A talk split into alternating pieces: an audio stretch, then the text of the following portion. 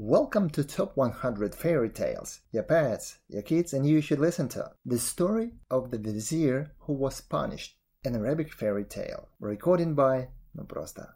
There was once upon a time a king who had a son who was very fond of hunting. He often allowed him to indulge in this pastime, but he had ordered his grand vizier always to go with him, and to never to lose sight of him. One day the huntsman rose a stag, and the prince, thinking that the vizier was behind, gave chase and rode so hard that he found himself alone. He stopped, and having lost sight of it, he turned to rejoin the vizier, who had not been careful enough to follow him. But he lost his way. Whilst he was trying to find it, he saw on the side of the road a beautiful lady who was crying bitterly.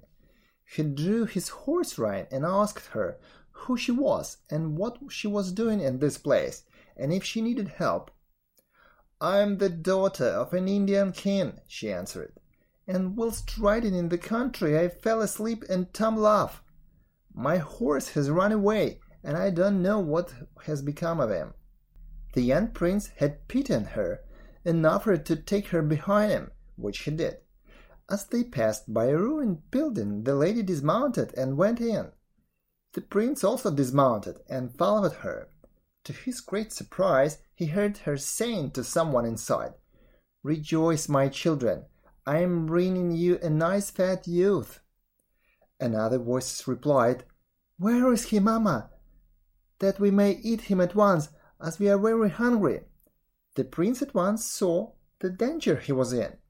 He now knew that the lady who said she was the daughter of an Indian king was an ogress who lived in desolate places, and who by a thousand wiles surprised and devoured passers-by. He was terrified, and threw himself on his horse. The pretended princess appeared at this moment, and seeing that she had lost her prey, she said to him, Do not be afraid. What do you want? I am lost, he answered, and I am looking for the road. Keep straight on, said the ogress, and you will find it. The prince could hardly believe his ears, and rode off as hard as he could. He found his way, and arrived safe and sound at his fair father's house, where he told him of the danger he had run because of the Grand Vizier's carelessness. The king was very angry, and had him strangled immediately. Sire, went on the vizier to the Greek king, to return to the physician Douban. If you do not take care you will repent of having trusted him. Who knows what this remedy, with which he has cured you, may not in time have a bad effect on you? The Greek king was naturally very weak, and did not perceive the wicked intention of his vizier, nor was he firm enough to keep his first resolution. Well, vizier, he said, you are right. Perhaps he did come to take my life, he might do it by the mere smell of one of his drugs. I must see what can be done. The best means, sir, to put your life in security is to send for him at once and to cut off his head directly he comes, said the vizier. I really think, replied the king, that will be the best way. He then ordered of one of his ministers to fetch the physician, who came at once. I have had you sent for, said the king, in order to free myself from you by taking your life. The physician was beyond measure astonished when he heard that was to die. What crimes have I committed, your majesty? I have learned, replied the king, that you are a spy and intend to kill me, but I will be first and kill you. Strike, he added to an executioner who was by, and rid me of this assassin. At this cruel order, the physician threw himself on his knees. Spare my life, he cried, and yours will be spared. The fisherman stopped here to say to the genius, You see what passed between the Greek king and the physician has just passed between us two. The Greek king, he went on, had no mercy on him, and the executioner bound his eyes. All those present begged for his life, but in vain. The physician on his knees and bound, said to the king, At least let me put my affairs in order, and leave my books to persons who will make good use of them. There is one which I should like to present to you, Majesty. It's very precious and ought to be kept carefully in your treasury. It contains many curious things, the chief being that when you cut off my head, if your majesty will turn to the sixth leaf and read the third line of the left hand page, my head will answer all the questions you like to ask it.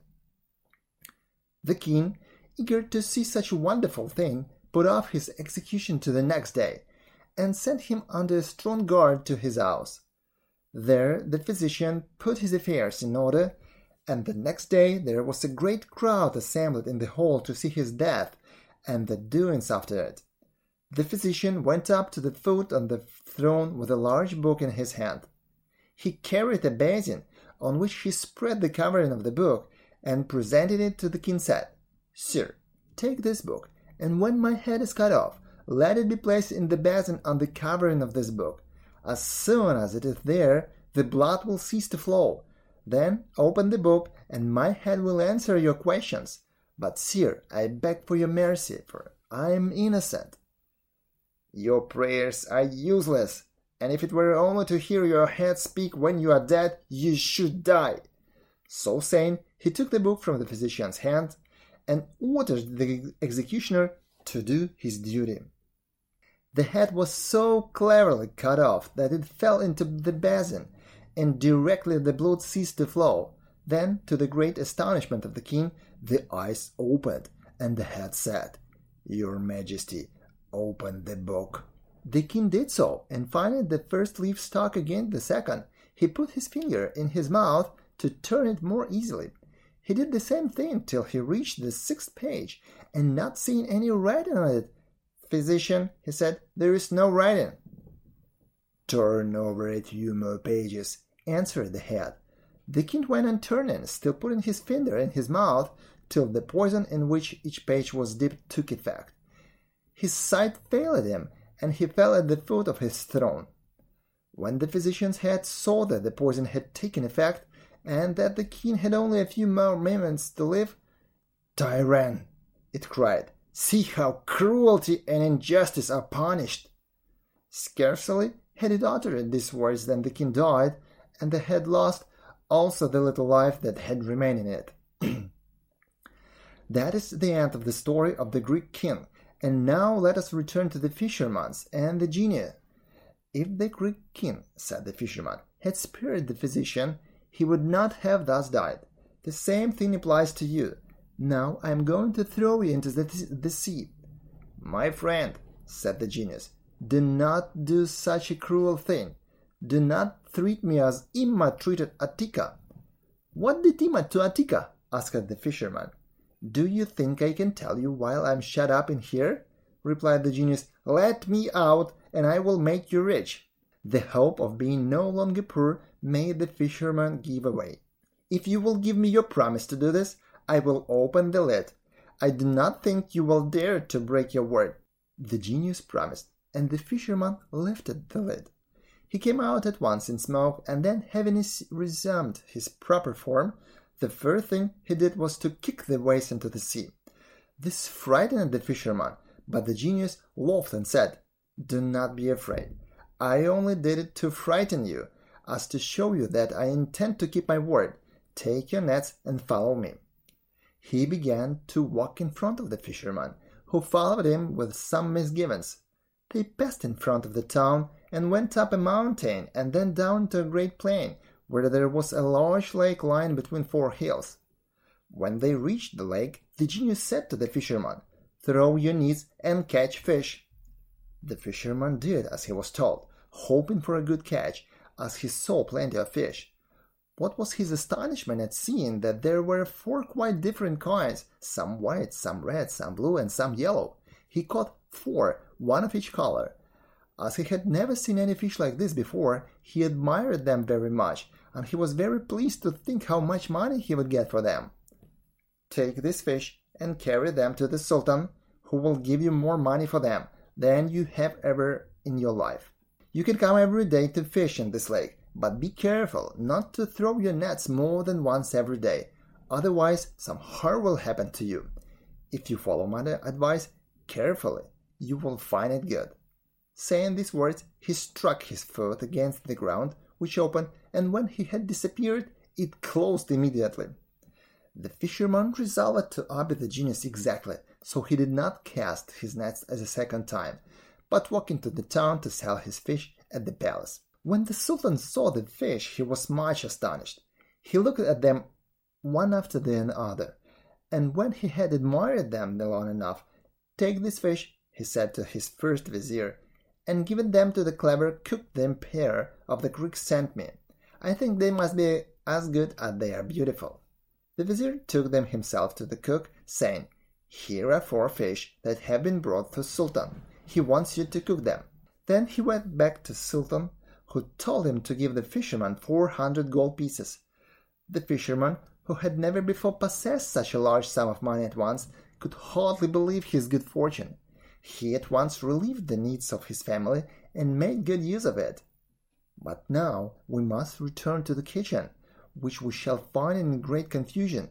The cook, when she had cleaned the fish, put them in a pan with some oil to try them. When she thought them cooked enough on one side, she turned them on the, on the other.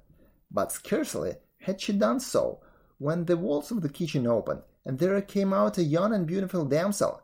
She was dressed in an Egyptian dress of flowered satin, and she wore earrings and a necklace of white pearls and bracelets of gold set with rubies, and she held a wand of myrtle in her hand. She went up to the pan, to the great astonishment of the cook, who stood motionless at the sight of her. She struck one of the fish with her rod. Fish, fish, said she, are you doing your duty?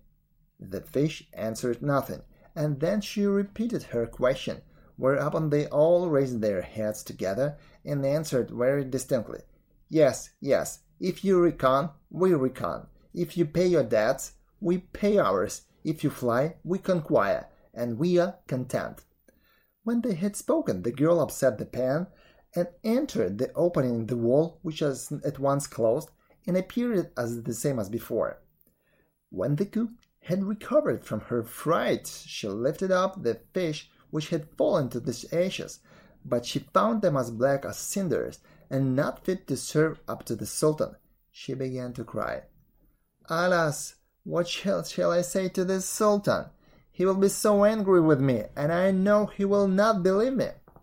Whilst she was crying, the Grand Vizier came and asked if the fish were ready. She told him all that had happened, and he was much surprised.